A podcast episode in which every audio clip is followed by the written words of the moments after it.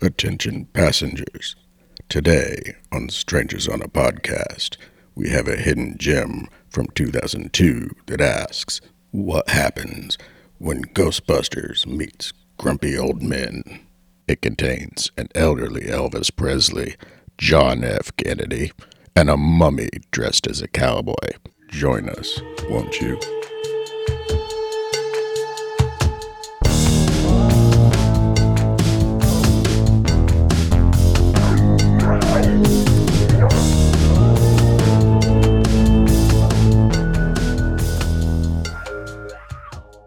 Hello and welcome to the movie car here on Strangers on a Podcast. I'm the conductor and with me is I'm Grimweed. Hello Grimweed. Hello. Now what is Strangers on a Podcast about? We're a podcast featuring two guys who do not know each other talking about movies and how they bring people together. Uh, how's that going to work? Are, are we going to drive each other nuts? Hmm, Maybe. Are we going to stay on topic? Probably not. Well, we, we might. Uh, today we bring you Strangers on a Podcast discussing the one and the only. Bubba Ho-Tep. That is right, Bubba Ho-Tep starring If you couldn't tell by that little intro, I mean, Bubba what, what, Hotep. what else needs to be said? It's it's grumpy old men meets Ghostbusters. It is a lot of things. Metaphors for just being happy with what you have and and don't take things for granted. It, it's a it's a deep movie. It's a it's a heartfelt movie. Okay, I know last last time you kind of led the way, mm. um, Into way too much time. Into way too much stuff. which I'm not saying we're not going to do that this time, but I want to try something and see see how it works. Okie dokie. So I'm going to just run through real quick a basic synopsis of the movie. Mm-hmm. And then once I get through that, we can just break it down scene by scene if we want to, because there's a lot of, of this movie to unpack. There is. Okay, so I'll try and make this quick. Here we go. It starts out with, defin- with, with definitions of a couple words. Hotep is defined as a relative or descendant of the 17 Egyptian dynasties from 3100 to 1550 BC, and family surname of an Egyptian pharaoh or a king. That goes away, we get Bubba, defined as a male from the southern U.S., good old boy, cracker, redneck, trailer park resident. That sums it up. So the, the movie stars Bruce Campbell as Elvis Presley and or Sebastian Haff. Depending on your point of view. Yes, depending on how you take this movie. The brilliant Ossie Davis as Jack or possibly John F. Kennedy. Ella Joyce as the nurse. Bob Ivy, he was our mummy. Bubba Ho-Tep. Yes. Uh, Larry Pennell was Kemosabe. And Larry Pennell has been around forever as well and done lots of westerns. Um, and Reggie Bannister from Phantasm and pretty much all but one movie that Don Coscarelli's ever done. And he said he would never do a movie without Reggie Bannister again. Ah, We have Daniel Roebuck and Daniel Schweiger as the hearse drivers. who are comic relief in the film. Yes. Um, Harrison Young, who plays an, an, a dying Private Ryan, Oh, I remember. or also Elvis's roommate, and Heidi Marnhout as Callie, who's Private Ryan's daughter. I wonder if this movie goes on in the same world as Private Ryan. I like to think it does, but watching Private Ryan at the end and you see the family, tr- then try and pick out which one Callie is. That adds a weird twist to this movie. Well, actually, uh, I, I think it wouldn't work because I just remember uh, seeing his family and how well dressed they were. I, I don't think they would have put him in as cheap a home as the, as this one. as Hard this times, man. Everyone else is dead. She she ends up stripping to make rent. Yeah, could happen. This introduction went south quick. Poor old Ryan Yeah, Poor Private Ryan. earned this. Whew. Okay, so real quick. Um, an old man named Sebastian Haff claims to be the real Elvis Presley and lives at the Shady Rest retirement home in Mud Creek, Texas. He claims that he and Sebastian Haff, who was an Elvis impersonator, had switched places after Elvis, grown, Elvis had grown weary of the demands of fame, and it was Sebastian that died in 1977, while the real Elvis was living happily and earning a living by passing himself off as, well, I mean, himself, really, right? As an Elvis impersonator. Exactly. When Sebastian, the fake Elvis, died and the real Elvis, passing himself off as Sebastian Haff, lost his copy of the contract the two had in a tragic barbecue accident. which was one hell of a barbecue accident. Yeah. it, it, it hit the budget a little. I imagine. So yeah, when, when that happens, Elvis can no longer prove that he is the real Elvis, and kind of decides he would just be an Elvis impersonator. And then, Live on the road, baby. yeah, he had a hip swivel accident and he fell off the stage and broke his hip. And then it got infected. He went into a coma for a while. And this is 20 years after the accident, which brings us to the present present where Elvis is reflecting on his age and dignity with his only companion, a man named Jack, who claims to be none other than John F. Kennedy. Jack claims to be John F. Kennedy and insists, insists that Lyndon Johnson abandoned him in a nursing home, is trying to kill him, and dyed him black so no one would notice. Uh, Ossie Davis delivers an amazing performance in the film where he, You will start to believe line. that he's actually John F. Kennedy. But he says flat out, "They dyed me this color." Yeah. An Egyptian mummy was stolen during a museum tour of the United States, and later it was lost when a bus went off the bridge near the nursing home, who must eventually be fought by Elvis and Jack. The mummy dresses as a cowboy and consumes the souls of people in the home, and Elvis gives him the nickname Bubba Ho-Tep after gazing into its eyes causes a flashback. Elvis and Jack come up with a complex plan to get rid of the mummy in the middle of the night. Elvis and Jack fight the mummy in an electric wheelchair and using an improvised flamethrower, which I guess it wasn't really much of a flamethrower as it was. Yeah, it was it was basically just like a, a weed sprayer that that was flammable if you put a light if you put a Zippo next to it. And I I always got the impression when when Bubba Ho-Tep and Elvis locked eyes, I always got the impression that like uh, like information was being downloaded into Elvis's brain like through some sort of telepathy or something. Like uh, when they locked eyes, like Elvis was able to like either either Bubba Ho-Tep was like Yeah, it- somehow there was some kind of a psychic thing going on. yeah Oh yeah. So Elvis and Jack are fighting the mummy in the in the wheelchair using the not so flamethrower flamethrower. Unfortunately, the mummy knocks Jack out of the wheelchair, and Elvis hops in to save Jack before the mummy can steal his soul. Sprays him down, lights him on fire. Hilarity ensues as Jack dies. There's a nice tribute to John F. Kennedy before the mummy gets up, says a few words, pisses Elvis off, and they end up in a fight that flies them off a cliff. Well, it may as well have been a cliff to them, but it looked like a really steep hill to me. Yeah. So that's basically the synopsis of the movie. So, um, I mean, how do you really describe this movie to somebody other than this is Elvis and a black JFK fighting a cowboy mummy? You have to you have to prepare yourself to be laughed at when you describe the film to people because there's a pretty good chance if they've never heard of it or never seen it, or maybe they just aren't in the right kind of cult-minded limber sensibility, they're just going to laugh their ass off at you for even mentioning a, a movie that sounds as ridiculous as this.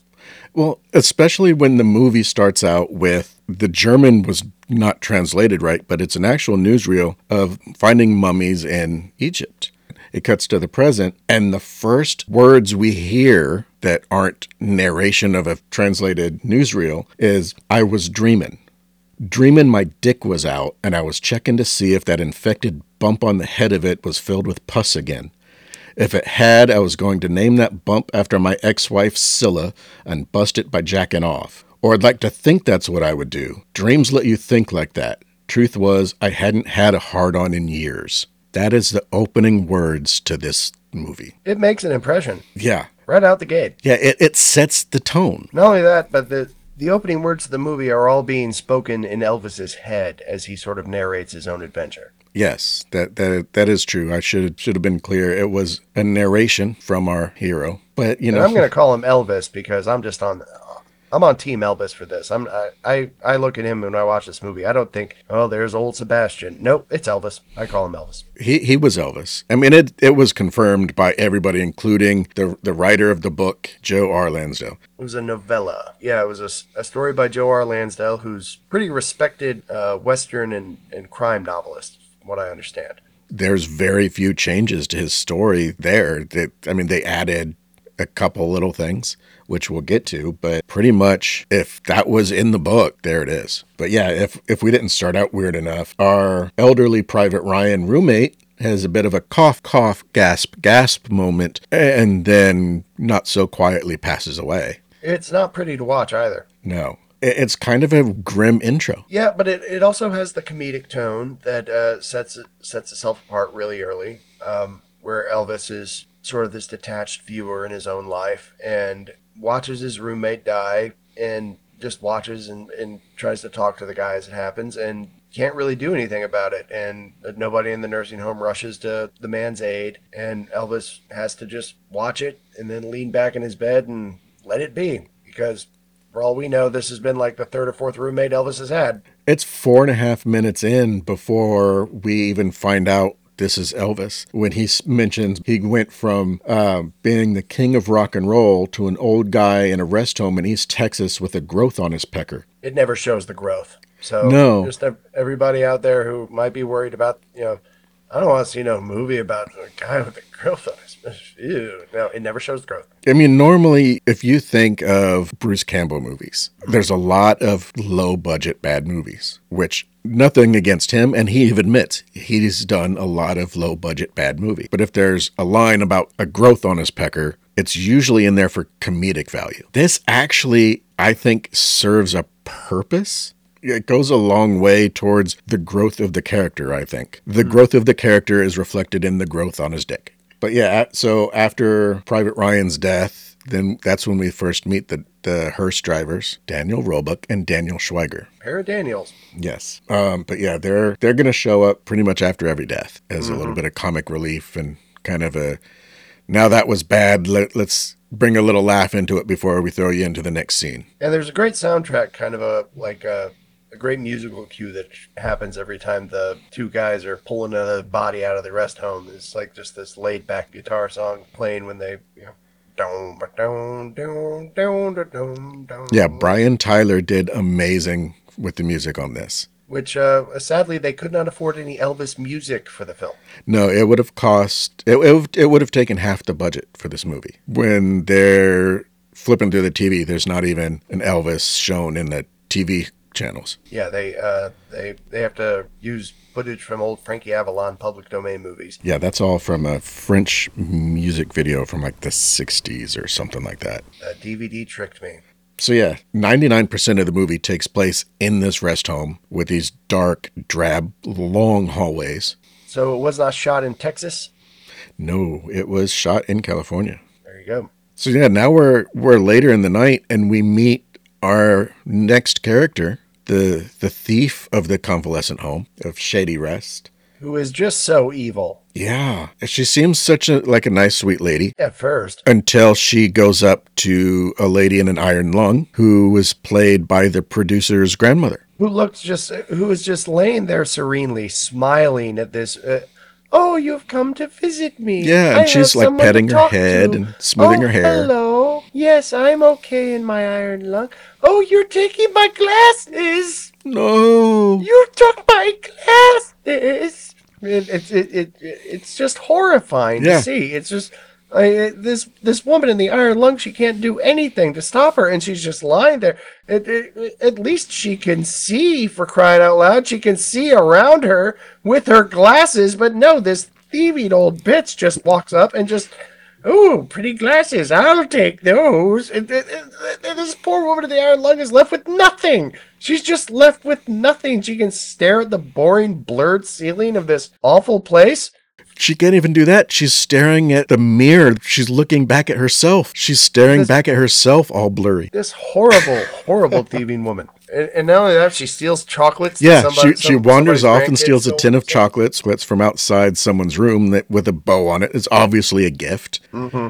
And then it goes to her room. And there was a deleted scene that they had for that where she's first in the room and she's pulling out, uh, she opens up a drawer and it's full of all her pilfered items. And like she's pulling out all these things. She pulls out the set of pearls and puts it around her neck and just looking at it. And then pulls out a picture frame that has this kid's photo in it. And it, it's almost like, okay, is this hers? Because she has kind of, she has this smile on her face, and then she looks deeper at, at it and pulls a picture out and crumbles it up. Well, y- you know what though? There's even a kind of sad note to her because it's possible. It well, then again, it, it did look like she had a pretty nice room compared. Yeah.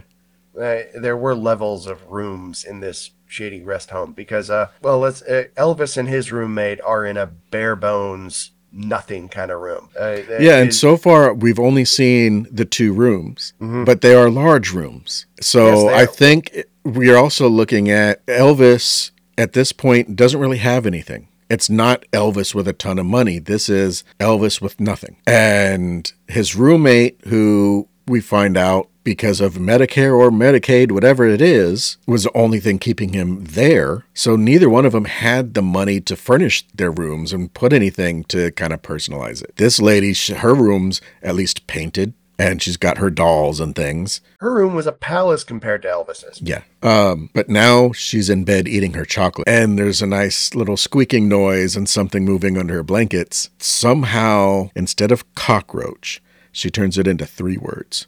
Cockroach. I'm gonna squishy you, you cockroach. It's a good thing that every horror movie has to have at least one character who you don't mind seeing dying. Don Coscarelli even says they had to have the first character to die, and when you have your first character to die, you don't you don't want to make them people you sympathize for. They have to have some kind of irredeeming quality. And this woman had one in spades. Yes. But yeah, so she didn't she didn't squish the cockroach so much as it bit the living crap out of her hand. We never see the cut. It's just a lot of blood. That causes her to panic and she rolls out of bed onto the floor and beats the living crap out of this bug. with her cane, I believe. Yes. And then flips a blanket over. We see it's not a giant cockroach, it's a giant scarab with a lot of ooze underneath it. So, yeah, it looks dead, right? N- not so much. It, it, it peeks its little head out and then looks to the side, and we get our first glimpse of our mummy. And a scarab, for anyone out there not familiar with the term, is a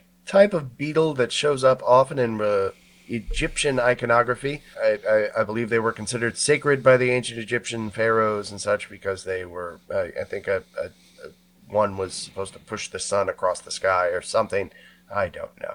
Seeing one in the movie tends to presage the mummy showing up, and we did get to see him finally. Although not didn't get a good look at him, I don't think. No, and he seemed to rise from the floor. But you know, she she doesn't quite get killed then. She somehow manages to escape, which I mean, face it, for a mummy movie, the rest home is the perfect setting because you don't have to have your female character faint. No, you don't. As Bruce Campbell put it, um, you can do the the Bubba slow step because nobody there moves quick. So with her being more mobile, it kind of makes more sense what she how she was managed how she managed to get away far enough to where she can wake up Bruce Campbell by holding on to the side of his door frame before being drug off down the hall into who knows what kind of weird strange things. We know eventually as the film progresses that she had her soul sucked. Yes, but we'll get more into that because right now all we know is there's a weird bug and there's a mummy. There's something with a cowboy hat that Yes. ri- rose up in her room. So the next time he's uh, he wakes up though is Heidi Marnhout. Yeah, she's wearing this tiny little skirt and she's just going through drawers and going through all all this stuff and we find out that she's Private Ryan's daughter and is throwing away his purple heart and all his old military photos. Rather heartlessly.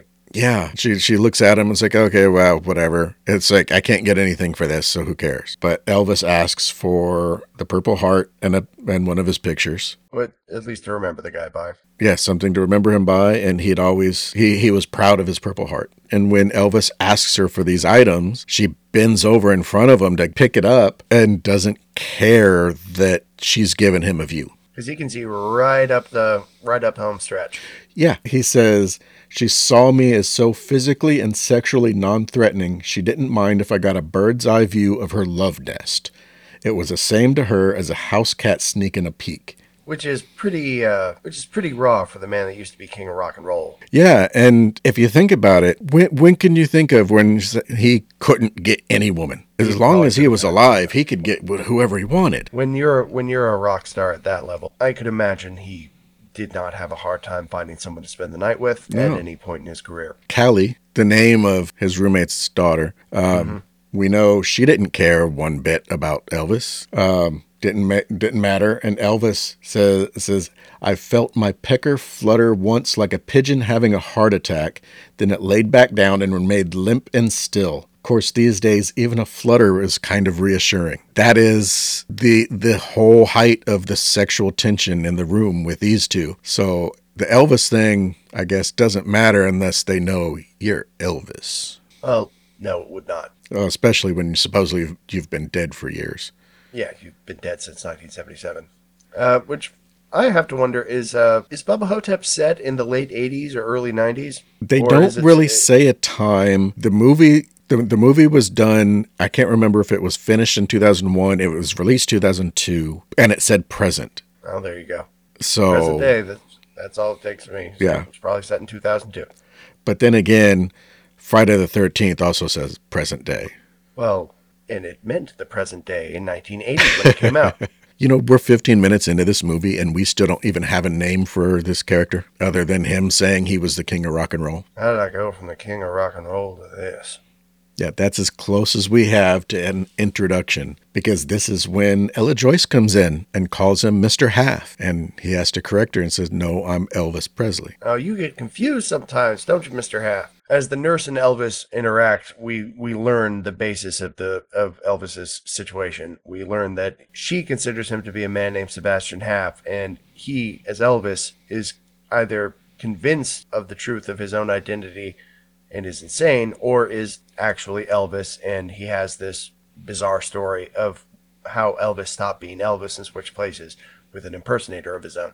And Her side of the story is that Sebastian Haff was an Elvis impersonator who had a hip gyrating accident, broke his hip, fell into a coma, and has been there ever since. And it's been 20 years, and he come out of the coma with a few problems. That's her side of the story. His side of the story is, I've got no problem. I know who I am. I'm Elvis. They obviously don't believe him. They give a little bit of condescending laughter and some words before she leaves the room with Callie, still laughing at him. They don't take him seriously. No. He's seen as just another one of the rest home's colorful residents. This one who actually believes he's Elvis. It's it's kind of clear that she doesn't take him too serious. Before they before the two leave though, the nurse does say she will be back to do that little thing that has to be done. We not we don't know quite what that is, but she doesn't look like it's going to be a pleasant experience. Somewhere between 25 and 26 minutes in, that's when we meet the other half of our dynamic duo for this movie. That's when we see Ossie Davis for the first time talking about he's really President John F. Kennedy, Which is, uh, well, given that Ossie Davis is a is a old black man. was a incredibly respected black actor in his time, it it it comes off as immediately comedic at the fact that he is claiming to be JFK, who is famous for, well, many things, but not for being a black actor. if you watch him the way the way he looks around the turns he does even when like the focus isn't on him everything he's doing it's always like he's looking looking to see if there's another assassin. He he's always got like the posture's perfect. When he leaves his room he doesn't leave in just a robe. He's got his suit jacket. I mean he's always got to look presidential. And Ossie Davis brings a sincerity to something that if you want to do something that that you want to be taken seriously, but you want to go bonkers with it, you put somebody in like Ossie Davis who can bring that sincerity to the most bonkers of things. I think I think in a way Ossie Davis is sort of the heart of the movie in a lot of ways because Elvis is more the prickly exterior of the movie, and if you if you want to get to the Elvis's you know soft interior, you have to wait a good bit throughout the movie until he actually reveals something about himself. I think, And it Whereas takes with Jack O- to bring it out. yeah, and with Ossie Davis's portrayal of JFK, he there's it, it it's kind of so ridiculous you have to love it. But yeah, so he's he's talking about the, the scar on the back of his head, and they put a piece of his brain in a goddamn jar back in D.C., and they, now he's got a bag of sand up there instead. Uh, Thinking with sand here. then Elvis looks at him and says, John F. Kennedy was a white man. And then that's when we find out that he was dyed They dyed me this color. all over. As, as close as I can get to Ossie Davis's amazing portrayal, which Yeah. Is uh, not that close. The first time I remember seeing Ossie Davis, and I know I've seen him in other things because I've watched a lot of things he's done, but it was always things where I didn't think too much about who was in it. The first time I really remember seeing him was I'm Not Rappaport with Walter Matthau. First thing I ever saw him in was uh, Evening Shade with Burt Reynolds, where he had a, a, regular part on this sitcom with Bruce Reynolds and Hal Holbrook and Michael Jeter. Uh, about I don't even remember what the show was about. Basically, it was Burt Reynolds, you know, uh, in a sitcom. I assume it had something to do with cars. Anyway, uh, Ossie Davis was lent the lent every episode a sort certain gravitas with his amazing voice. He was also the bait shop owner in Grumpy Old Men. It's night again, and Elvis is now dreaming. And what was he dreaming about? Well, th- this one, I think it, it, it gives it helps give a feel towards his attitude towards like just all the condes- condescension because he's dreaming about his past years um, when he was Sebastian, when he was playing Sebastian Haff, imitating himself. On the top half of the screen, we also get the nurse and Callie, who now are fawning over him. And yes, we believe you, and they have smiles, and it's they they they love him. They're not laughing at him. If only they knew. But yeah, so that that's when we get the flash to his hip gyrating accident before he wakes up and realizes the room is cold and he's got to pee. And this is when you have I like scenes when they set the stage, but they don't make it look like they're setting the stage. Because mm-hmm. this is one of those where he reaches under the bed and you know he's had a busted hip and he's been in bed the entire movie. You've you've not seen him walk anywhere. The only time we've seen him outside of bed is the scene where we first meet Jack. But he's got a walker next to him, so it's implied that he can walk, but we've not seen him move. So he reaches under the bed for the bedpan and decides no more pissing and crapping in the bed, and he's going to actually make it to the bathroom this time. But the room is cold, so he's got to turn on the space heater to heat up the room. And this whole time you see bedpan, you see space heater, you're seeing all these things setting the stage. But it seems like just kind of a n- natural thing. Mm-hmm. It's not like they're forcing this. Oh, we need we need to figure out how can we do this and just oh put it in, let someone else figure it out. So he he goes into the bathroom and hears a noise, and when he looks out, he sees a tin of chocolate that was one of the other items he asked for the Purple Heart, the photo, and the tin of chocolate, which looks a lot like the tin of chocolate that the scarab came from that killed the old lady. The thieving old lady, who we hate. Yes. But to me, I mean, it looks like looks almost like the same tin. So it's kind of like at first you're thinking, is it have something to do with this tin of chocolate? Because now we've seen it twice, and both of them had that big fucking bug. And the bug does show up in a moment uh, after uh, well, Elvis is getting ready to go to the bathroom, doesn't it? Well, he he comes back out and to inspect what, what's going on. Why is this tin now on the floor? And when he lifts it up, he sees this giant bug and calls it a big bitch cockroach, which I think is even better than cockroach. It is a bit better, yes. And then the fight scene with his big bitch cockroach I think he kills it with a bedpan, doesn't he? No, he okay. So initially, the bug jumps at him and crawls up on the wall. Um, he reaches back. He's going to grab a fork and grabs the spoon by mistake. Um, but he he's going to fight it. Like he's getting ready to to pull some karate moves and fight this big bitch cockroach.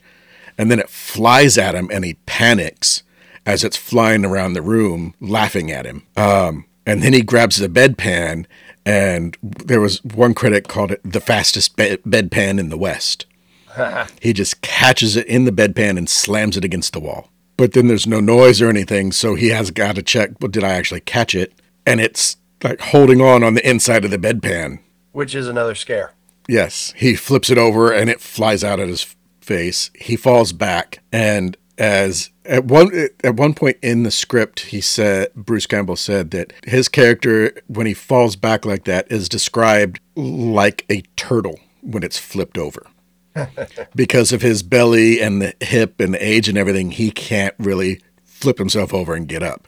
Once he falls on his back, he's there for a while. So now he's laying on the floor and this big bitch cockroach is coming at him and he reaches back finally grabs a fork stabs it and then swings his arm over and electrocutes it in the space heater i think he electrocutes himself a little bit too yes he? he, he electrocutes himself a little too when he stabs it he even says even a big bitch cockroach like you should know never but never fuck with a king and then he electrocutes it. But the scarab was added because scarabs are also tied to Egyptian iconography. And the whole idea with the scarabs was they were going to be wherever the mummy was because something to do with the scarab and the mummy with the way they were entombed Yeah. just tied them together. But the budget, they couldn't keep them. Later, when we see him walking down the hall, he's supposed to be followed by scarabs.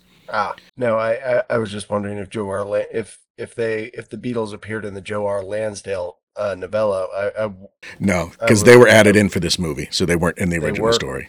No, ah, that was I- when I I said there was very few things that were added. That was one of them. I also wanted to say Don Coscarelli uses these uh, giant scarab beetles as source of scares in a few scenes, and and I think that one has to mention that a, a small dangerous object flying around a would be victim is is just somewhat reminiscent of the phantasm sentinel spheres. Yes, Uh, he from- he does like to go with that. he does it, just having a small, scary, very deadly object. He, he said his idea though was once you got this big bug and you know what it can do, how can we make this scarier?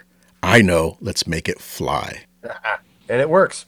Yeah, Even though I will say the scarab look a little rubbery. yeah, and having those vocalizations in added some humor to it, which I think made that scene so much better. But that music just the way it amps up and gets goes from so far everything's been kind of a twangy, kind of an Elvisy sound. This goes to like more of a modern rock Yeah. and just kind of gives like a nice little thump to that beat, add some intensity to it. I think there's like a guitar note. Yeah, something like that. Um, so he's just killed the bug. Now what do you do? You go and look for somebody and to say you gotta we got some bug problems. But what happens when there's nobody around? There are not many night attendants in this uh, rest home. There's doesn't seem to be many day attendants in this rest home. No, there aren't. Yeah, so he he goes to look for somebody, doesn't find anybody, but he hears some noises. So, I mean, what do you do in the middle of the night when you've already been in this fight with this big bitch cockroach and now you're hearing noises? And what is it you're supposed to do? Well, you could crawl back, crawl back into bed and just you know hope it's over, but not Elvis. No, sir. You find out it's a good thing he didn't because Jack is laying motionless on his floor in a room very similar to the Oval Office that has pictures of Jack Ruby, Lee Harvey Oswald, a diorama of Dealey Plaza with the book depository and a tiny Oswald action figure. It's pretty good. Uh, it's it, it's kind of the it's a, it's a it's a nice little setup for a guy who thinks he's JFK. Yeah. He sees him laying on the floor. Obviously, you got to check that, right? So he goes to check and sees this mysterious scar. Who knows? Maybe he does have a bag of sand, or maybe he was just a Kennedy conspiracy theorist who had some kind of brain injury and now thinks he's actually Kennedy. Sadly, we we don't get to see Ossie Davis's uh, side of the story the way we do Elvis's. It kind of comes off like Ossie Davis may actually be delusional, where whereas Elvis, you get the feeling mm, it's feasible. He, you cheer for Elvis throughout the movie, and you, you wind up convincing yourself that he is Elvis. And as you have as you said, the writers of the the writer of the film of the story, Joe R. Lansdale, has stated flat out that it is Elvis. But I I don't know if you really get that that convincing a case that uh, Jack is actually JFK. Yeah, I don't really get that convincing of a case, but his sincerity kind of makes you want it to be true. Yes. I mean, the, and this the sweetness of the character is is like I said is the heart of the movie, and I just it, it feels like a little bit of short shrift that uh, we don't get the same level of uh, empathy with him that we do with Elvis. Well, I think having more into him would really change the tone of this. Maybe yes. um, because it, it would it would change the focus on like what what I feel is the the point of the movie. But yeah, so then we we get a great improv scene after this when um, when the administrator shows up as the nurses are helping Jack into bed and Elvis is talking with the administrator played by Reggie Bannister, um, which like we mentioned before was from Most prominently, the Phantasm fellow. Really all he had for these two characters was they'll just talk about the bug. So this whole conversation was just improvised, talking about uh, do do I look like an ichthyologist to you? It's just a brilliant line that came out of nowhere. Bugs the size of a peanut butter and banana sandwich. What do I care? I got a growth on my pecker. If you're having an argument with somebody or some kind of a discussion and you you say, "What do I care? I got a growth on my pecker." Is that conversation going to stop? It's like if you want an end it, you want a conversation ender, there you go. There you go. But yeah, the whole thing improvised and Bruce Campbell said that the size of a peanut butter and banana sandwich seemed logical to him as a, a way of to measure something back to the whole growth on his pecker. Now we find out what that little something was that the nurse was talking about before. That little something that had to be done. She has to put a salve on, Yes, this is the the steroidal ointment scene. which is which looks uncomfortable for both of them. Yes, she does a brilliant job of just looking like this is something she really does not want to do. Like something that just completely disgusts her, but she still has to try and be professional. But yeah, so she's putting this ointment on and for quite a while, I might add. And he starts flashing back to like all these depressing things, and then flashing to all these all the events of the last couple days with the fight against the scarab and and Callie bending over in front of him and all that. And he has a reaction, yeah, he he says that he he hadn't had a boner like that in two presidential elections. and uh, I, and the nurse steps back and looks at, it, and I believe she goes, "Mister Haff." Yeah, and, and it, it started with him talking about how like a doll like this handling me without warmth or emotion 20 years ago, just 20 man, I could have made with a curly lip smile and had her eaten out of my asshole. Yeah, I, I believe he makes a joke like to her face. He says uh, something along the lines of, "Why don't you get in there, give him some company?" Yeah, she like she says to him, "I think you need to take a cold shower."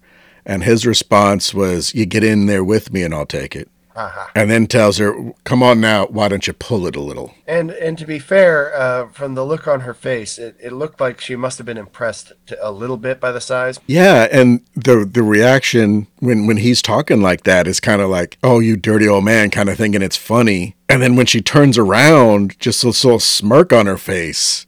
It's like, okay, what what did you really think? The movie is a horror comedy, as we've said uh, a few times, I think. And uh, much of the comedy comes from just the Awkward situations. I'm sorry, It just it just I think comes from a lot of awkward situations. awkward situations involving the care of the elderly that can arise. and something arose. It kind of sounds like it's putting a crude tone on the movie. But if you think about Elvis in general, again, I go back to he he lived his life knowing he could get whoever. Probably. And now he can't get anything and he's got nothing. So just to know that something still works, it kind of is a little boost for him. Well, that and he also he comes to the conclusion, I think, uh, because of this uh, physical reaction he's having, which hadn't happened in a long time. He he he realizes that something has spurred life in him again. Yeah, and that's when he realizes that that little distraction of him thinking about the exciting events Has made him feel alive again. It, the the day to day drudgery of watching the janitors come in and out of the room is has been disturbed. He can finally look at the world around him with uh, questions again. Unfortunately, we don't see him happy for long. No, we don't. No, because it cuts right to one of the most depressing meal times. It looked like just bologna on white bread with some canned green beans on the side. It's yes, it's not a pleasant uh, meal time for them. No, and we finally see Kemosabe, played by Larry who is in Pennell. full Lone, Lone Ranger regalia. Yes, The uh, mask and the hat. and he's he's got his pistols and and he's rambling. He's talking about ambush and seeing us under the bridge and yelling about his boots. Okay, Elvis we know is Elvis. Jack we're not sure if is Jack. Kemosabe we know is just crazy. Well, we we know there's something, but we don't know if he's crazy or not. But he sure seems to be. And Elvis said that they they used to be friends, but now Kemosabe doesn't even recognize him. So it's most likely a form of dementia that Kemosabe has. That's what it's looking like. But yeah, he, he tends to be a bit on the batshit crazy side. But he's crazy like a fox, as we see later. Um, unfortunately, now we get this weird scene of Elvis laying in bed, and we're sh- it's shot from a, above him, And I don't know if you noticed this or not, but it looked like David Boreanaz in old age makeup. I didn't notice that. No. Yeah, next time you watch this, when it shows that cut right at first, it looks like him in old age makeup. And it, it was That's the one. weirdest thing. Either But way, yeah. they did a great makeup job for the old Elvis look with the uh, completely changing the texture of Bruce Campbell's skin and uh, giving him like liver spots. And, Yeah, they airbrushed the liver spots on, and they had a, they talked about it early on that they had to that Elvis had to be lit like one of the old time starlets, because if not, then you'd see all the cracks and wrinkles and all the, the the makeup, and you would see all that. So he had to be lit like an old time starlet. He he did a great job per, portraying somebody that no one's done before. Uh, no one's done it in a context like this, that's for sure. Kurt Russell and how many others have played Elvis, but they they always went to a certain point. No one's put Elvis in a rest home before. No. Uh, and that's uh, that's just part of the conceit of this film. Yeah. And, uh, what if Elvis was alive and living in a rest home in Texas? At this point, he's alive and living in a rest home in Texas, but yet when he was actually alive, his daughter was nine when he died. So when he's woke up right here by this girl in the door, that was what Don Coscarelli was saying. That was his inspiration is if the last time he saw his daughter, it was nine, and so far he's brought her up a few times. Like, would she even care that I'm still alive? And and the regret, that memory of her in the doorway as a little girl, that's all he's got left, and he can't even see her face anymore. One has to wonder if uh, perhaps Elvis in this film uh, feels some regret for having to abandon fame, but also abandon his family. The family thing comes up recurring Yes. through the movie. But he also has a. Uh, what if Priscilla was here? Would we still want to fuck? Or would we just have to talk about it? It, it, it doesn't exactly sound wistful. And luckily, he he doesn't have to think too much about the daughter because this is when Jack comes in because it's loose. We still don't know what it is, but whatever it is, it's loose.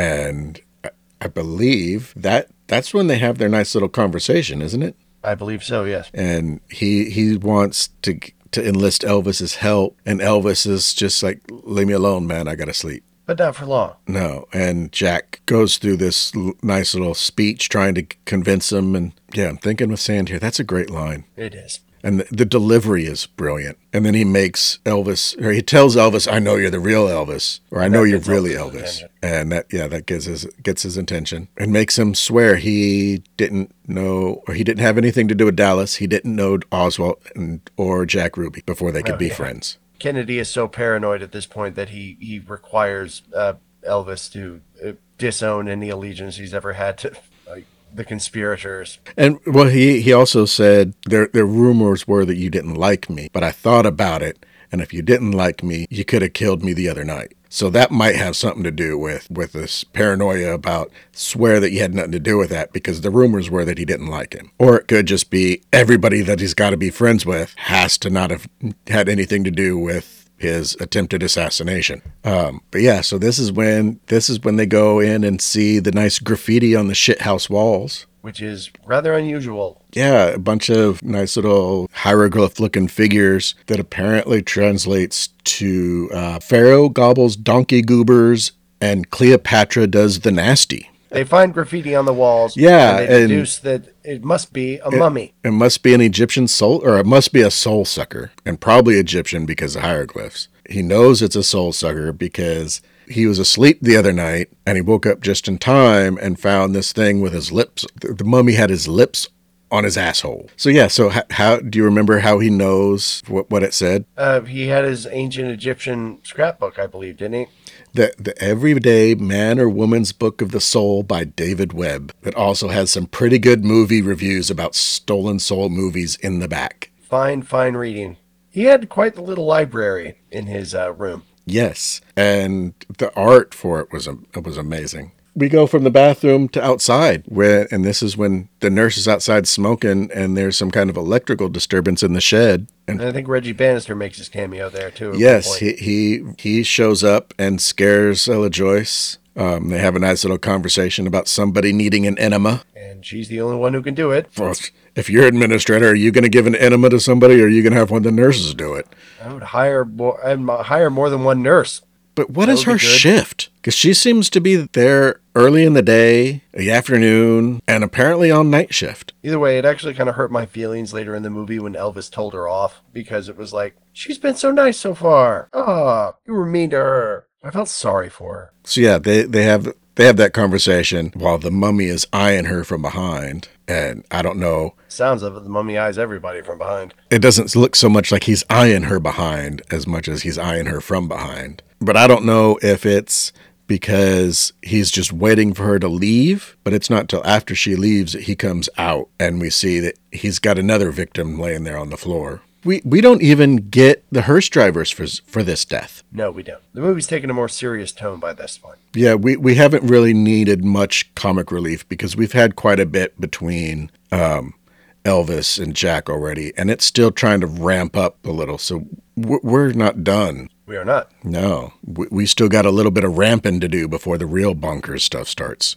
But this is this is when we go back to Jack's room, though. When we get the ding dong conversation, when when Jack asks Elvis, "Would you like a ding dong?" and Elvis kind of he he doesn't really look down Jack's body, but the gaze kind of looks like he's looking down. Mm-hmm. But I don't. I think it's more just kind of like, wait a minute, what ding dongs? And and Jack says, well, I don't mean mine. I mean a chocolate ding dong. Of course, huh. mine would be chocolate now that I've been dyed. I completely forgot about that part. And, and that's one of those that from Ossie Davis, just the way he does it and that delivery makes it that much more brilliant. Because again, it's one of those just you want to have a bonkers thing said, but you want it to be taken seriously. Give that line to him. No, he definitely uh, carries. He, he does more than his share of heavy lifting throughout the film. Him and he and Campbell make a fine duo, despite the age difference. And this is when we go to Kemosabe's room. He's he's woke up by his roommate struggling on the floor with the mummy over the top of him. And as the mummy pulls down his roommate's pants, Kemosabe pulls out his guns. He doesn't go down without a fight. No, he, he starts saying asshole and shooting away. Unfortunately, he only has cap guns. But we don't really see. I mean, we don't know. Was did he effectively get the mummy away from his roommate, or did the roommate die? We don't, don't know. Think we ever. Well, uh, I believe there is a, a scene afterwards where you see uh, Elvis and Jack with the administrators, and they have to decide not to tell. Uh, well, yeah, but we go from the mummy's pulling down the roommate's pants to and Kemosabe pulling out his gun saying asshole and the mummy looking up at Kemosabe. Right back to Jack's room where they're talking about um, like what's going on and trying to figure out well why why is there hieroglyphs in the bathroom? Why why would he do that? And Jack says, well if he eats, he's got to shit, so he'd be hmm. shitting soul residue. So when he's in there, he's got to do something to pass the time, same as what we would do. So he writes on the walls. And as they're talking about, you just turned into so much toilet water decoration, that's when they hear the noise and the mummy comes walking down the hall with Kemosabe following it. Firing cap after yes. cap after cap he comes walking down the hall. We get the second connection, see the brutal murder of Bubba Ho-Tep. We see him go from from alive Hotep to dead Hotep, and now he's Bubba Ho-Tep. Uh, the mummy starts walking away and goes through the doorway, and Kemosabe's following him down the hall.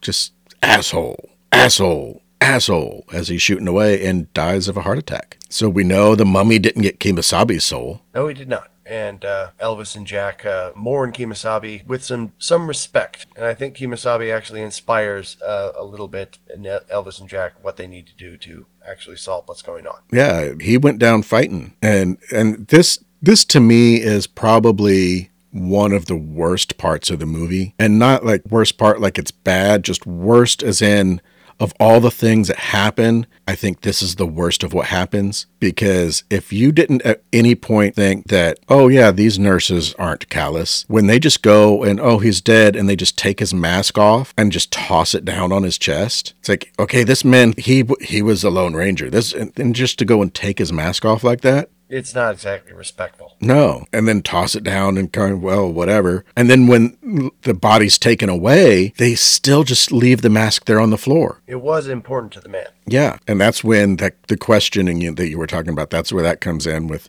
the administrators and everybody asking and asking questions. And they're, oh, what are you going to do? We can't tell them the truth. No one will believe us. Yeah, and it says once again we got scolded. This time we got quizzed about what happened to Kemosabe, but neither of us told the truth. I mean, who was going to believe a couple of nuts? Elvis and Jack Kennedy explaining that Kemosabe was gunning for a mummy in cowboy duds, some kind of Bubba Hotep. And that's when our that's when our mummy's finally named. And we're about 54 minutes into this hour and a half movie, and we finally get a name for our, our mummy. They go back and see that the, the mask is still there and just kind of discarded. And Elvis picks it up and realizes it was something important and saves it. Along with uh, his friend Jack's Purple Heart, uh, his roommate was his, his roommate was named Jack. He said. No, his roommate was his, his roommate was um, Bull. There you go. Elvis ca- calls him Bull. I just have been calling him Private Ryan because he's played by the, the same actor who actor played him. that played the old Private Ryan. Private Ryan at the end of Private Ryan in the Arlington cemeteries. Yes. And I am horrible with names, so I go with what makes it easier for me to remember. I couldn't remember his name either. I've, I've, I've watched the movie a dozen times, but I can't. I can never remember Elvis's roommate's name. Um, I just remembered it because the only time I've heard a character named Bull was Night Court. Ah. So it made it stand out a little bit for me. Um, but yeah, so now we're at the scene that you were talking about, where the outside and um, the nurse comes out to try and get him to go inside because it, it's time for that little thing again. And Elvis blows up at her. He snaps at her. He says flat out, "Why don't you leave me alone? I'll oil my own crankshaft from now on." Yeah, I'll, I'll lube my own crankshaft from now on. There it That's a great line. But I thought it was kind of appropriate personally. Well, it's appropriate for Elvis, like taking a, a firmer stand on his own his own life. He's he, he's not going to. He's decided he's going to fight uh, the forces of entropy instead of just letting himself waste away. And, and he's commented multiple times about how no one takes him seriously anymore. And, and we've constantly been seeing everybody just being condescending to him. So I can understand how, okay, you know what? I'm tired of it. He's just starting to get his mojo back. He's, he's moving around easier. And at one point he says like that the walker just glides. It's like he didn't even have to, to move it. He's feeling good. Yeah. He's not smart enough to say, I'm feeling good, but not good enough to try and go down this hill. But he went, he went there, dang it. And he was pretty damn tired when he got back to his room, as I recall. Yeah. Well, when he was down there, he, he did see the bus, and we did get flashes of the bus from the, the psychic connection. Um, but he sees the he sees the the bus, he sees the bridge, and he's starting to piece things together. But yeah, when he gets back to his room, you can tell he's been through it. He is not. Uh, He's very disheveled. he is not fresh. He's sweaty, and he's and he looks like he, he looks like every movement movement hurts. Yeah, he, So- he's got wet spots on his knees, not the rest of his legs, just on his knees and uh, on his chest. So at some point, he was on the ground. That walker would have come in handy to help him get to get up after after Yeah. kneel down. But now that he's back in his room, it's it's time for him to lube his crankshaft. Which I think she left it for him. I don't know about you. I mean, you could tell the look on his face. It was painful. But I didn't set out to time this, so I can't tell you how much longer it took her than it took him. So, I mean, y- you can chalk it up to it was it was painful, so he didn't do it as much because it's harder to inflict the pain on yourself. Was she taking her time? Was she maybe enjoying it a little too much? He clearly wasn't enjoying it when she was doing it, except for that one time. Jack shows up again.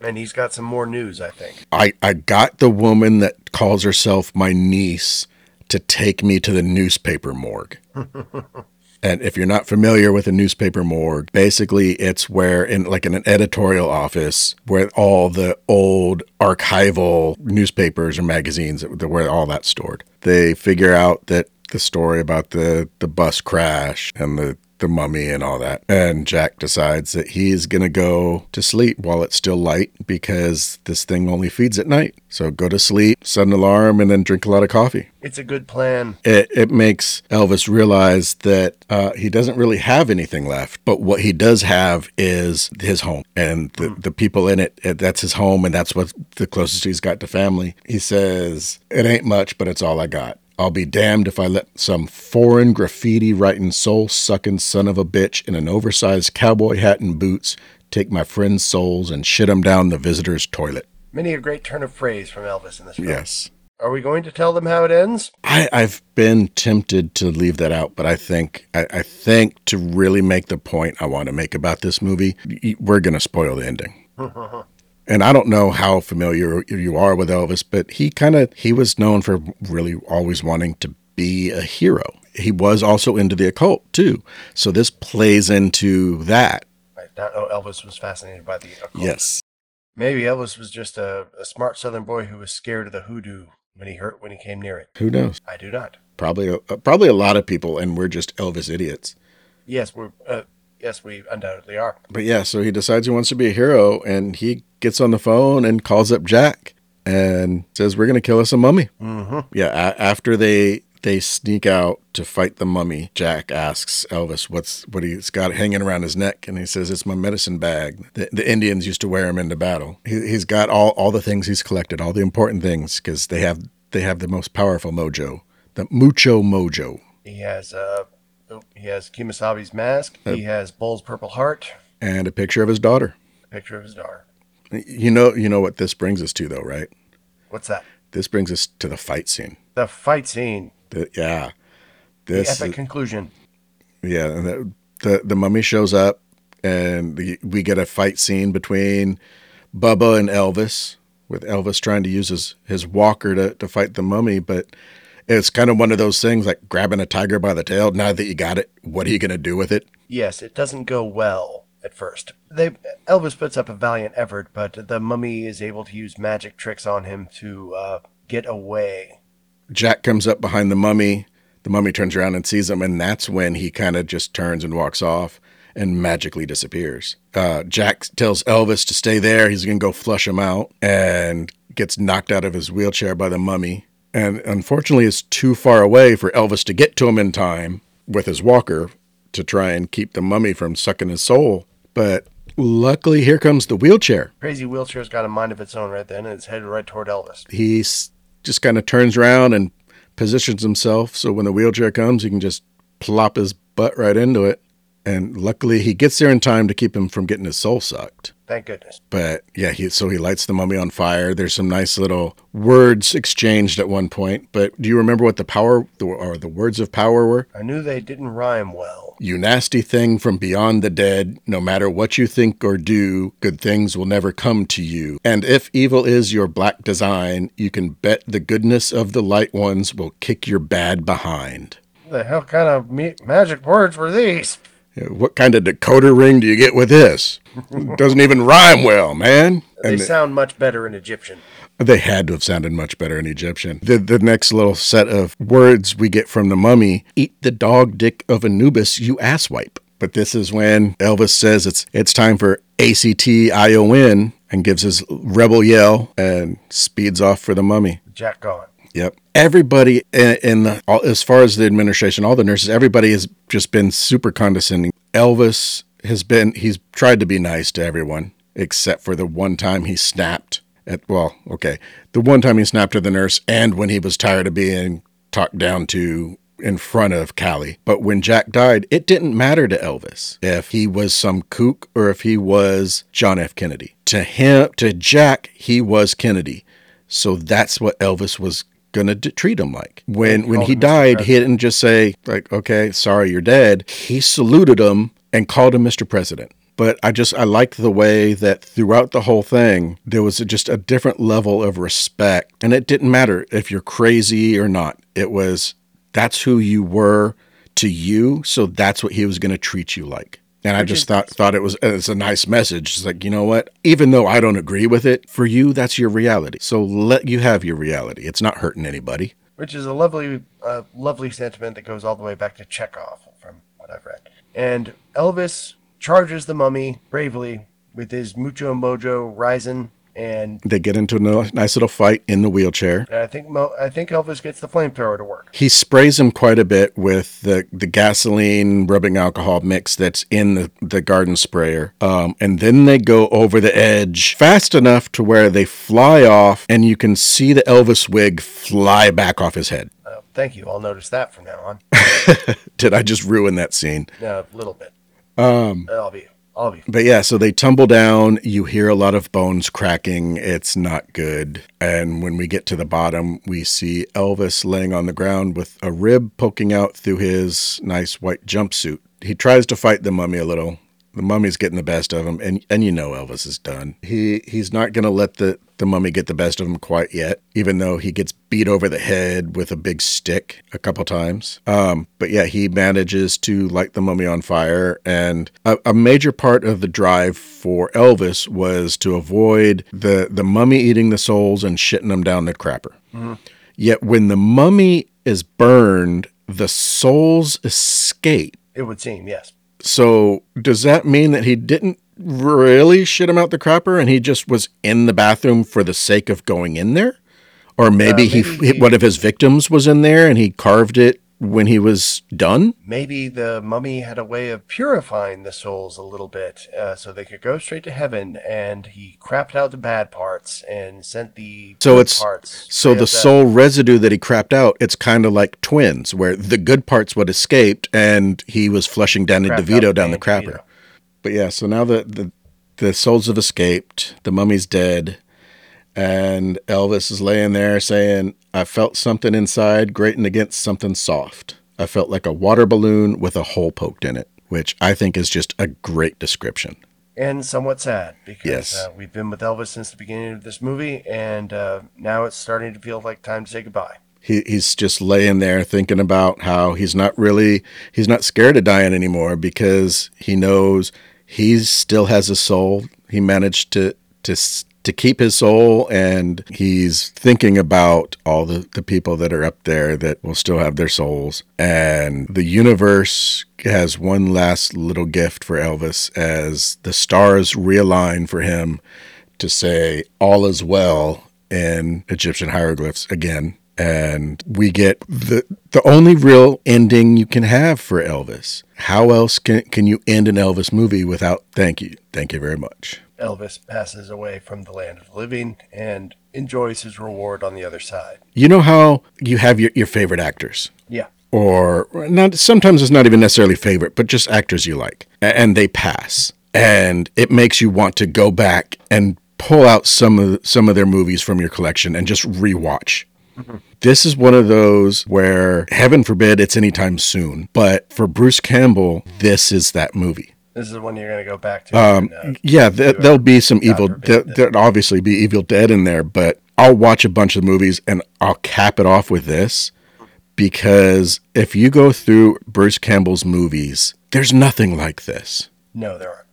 And this this isn't Bruce Campbell being a Bruce Campbell character. This is Bruce Campbell being an elderly Elvis. This was Bruce Campbell acting, not Bruce Campbell playing a Bruce Campbell role.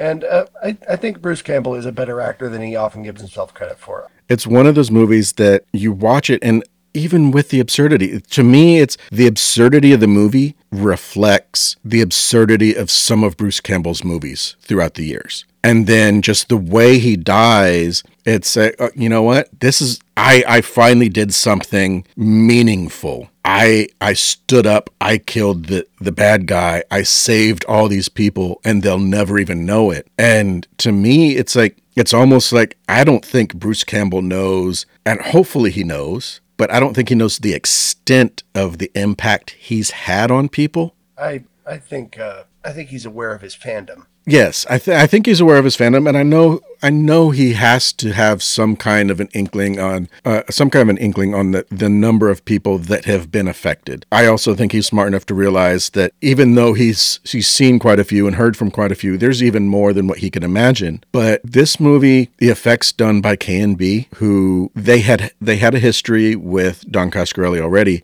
but they had a they had more of a history with Bruce Campbell and they agreed to the to do this movie for cost because of that Yeah.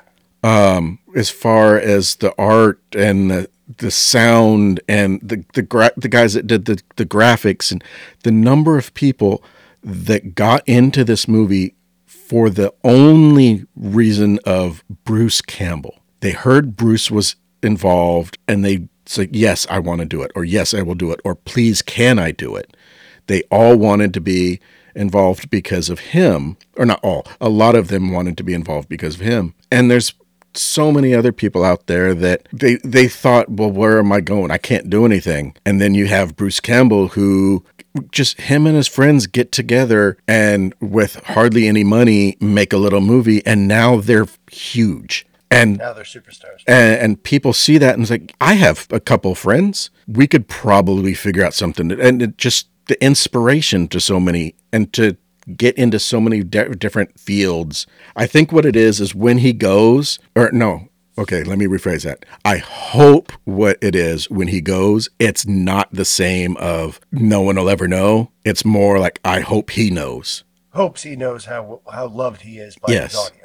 I can sincerely wish that for Mr. Campbell as well. Um, but yeah, th- this this is one of those movies that when when when it comes to the end and he dies, you kind of feel you feel the death Yeah. because you've actually got into that character so much because you've spent the whole movie with him. I just think one of the main draws of the movie is just uh, is uh, Bruce's performance as a rude, crotchety, old, cantankerous Elvis that is just he's just beyond giving a shit about so much stuff. He's just an old guy with a bad hip who's got a growth on his pecker. They aren't telling him much about what what the growth is, and the day to day for him is just watching the janitor come and go out of the room, and whatever great glories he's lived in his life are gone, and he can only deal with what's left. And Bruce Campbell just sort of mined that for all the gold you could find in that kind of role. I think he he definitely found a lot of that gold. Yeah. But yeah, the number of people that were willing to do that for almost nothing just because of him being involved. Well, it goes to show how much he's loved in the industry Yeah. too.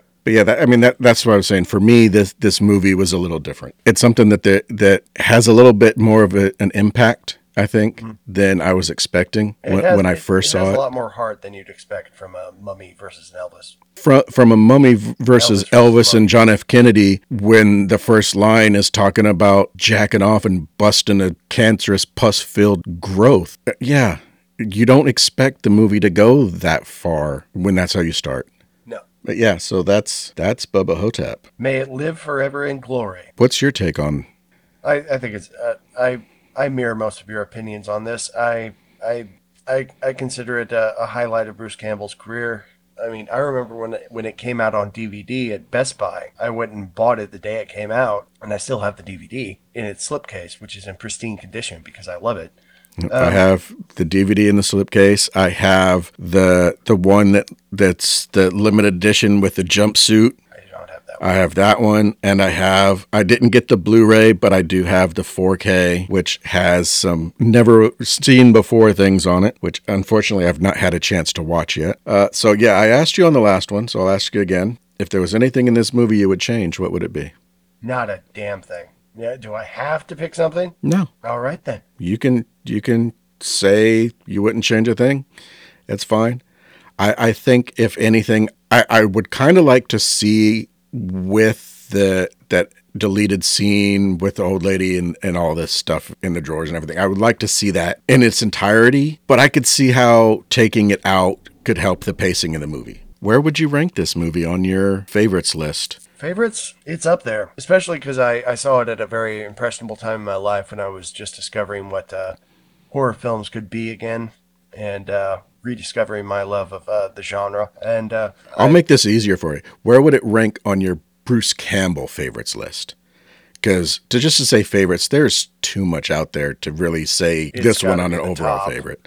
as far as as far as performances of his that I know of and really treasure, I, I think it's got to be the top. I think it's this is one where he shows he really gets to show off uh, his chops more than a lot of pictures he's been able to be in.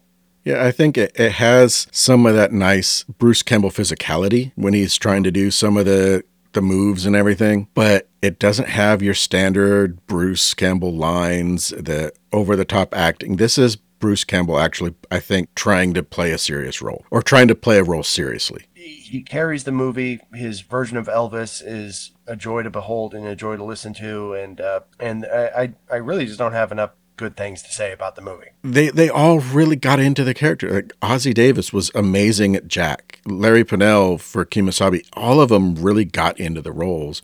Bubba Ho-Tep, uh, it sort of sets its own bar, but then it, it rises above that bar many times over. Yeah. It's a it's a movie that uh, plays by its own rules, but excels at everything it does when it needs to. Because you do see you you see a lot of character growth in this sh- short time. You do. Because we're only dealing with a couple the, days. The growth on Elvis's pecker is uh is kind of emblema- emblematic of his evolution as a character. It's it, it's emblematic, I think, more of his of the sad fact of his life in that home, and uh, what changes is his attitude about that life in the home, and in the way he becomes more proactive about protecting it, and uh, he stops obsessing over the growth and starts obsessing over something that matters. You know, he rises up to be a hero, like you said, Elvis always wanted to do.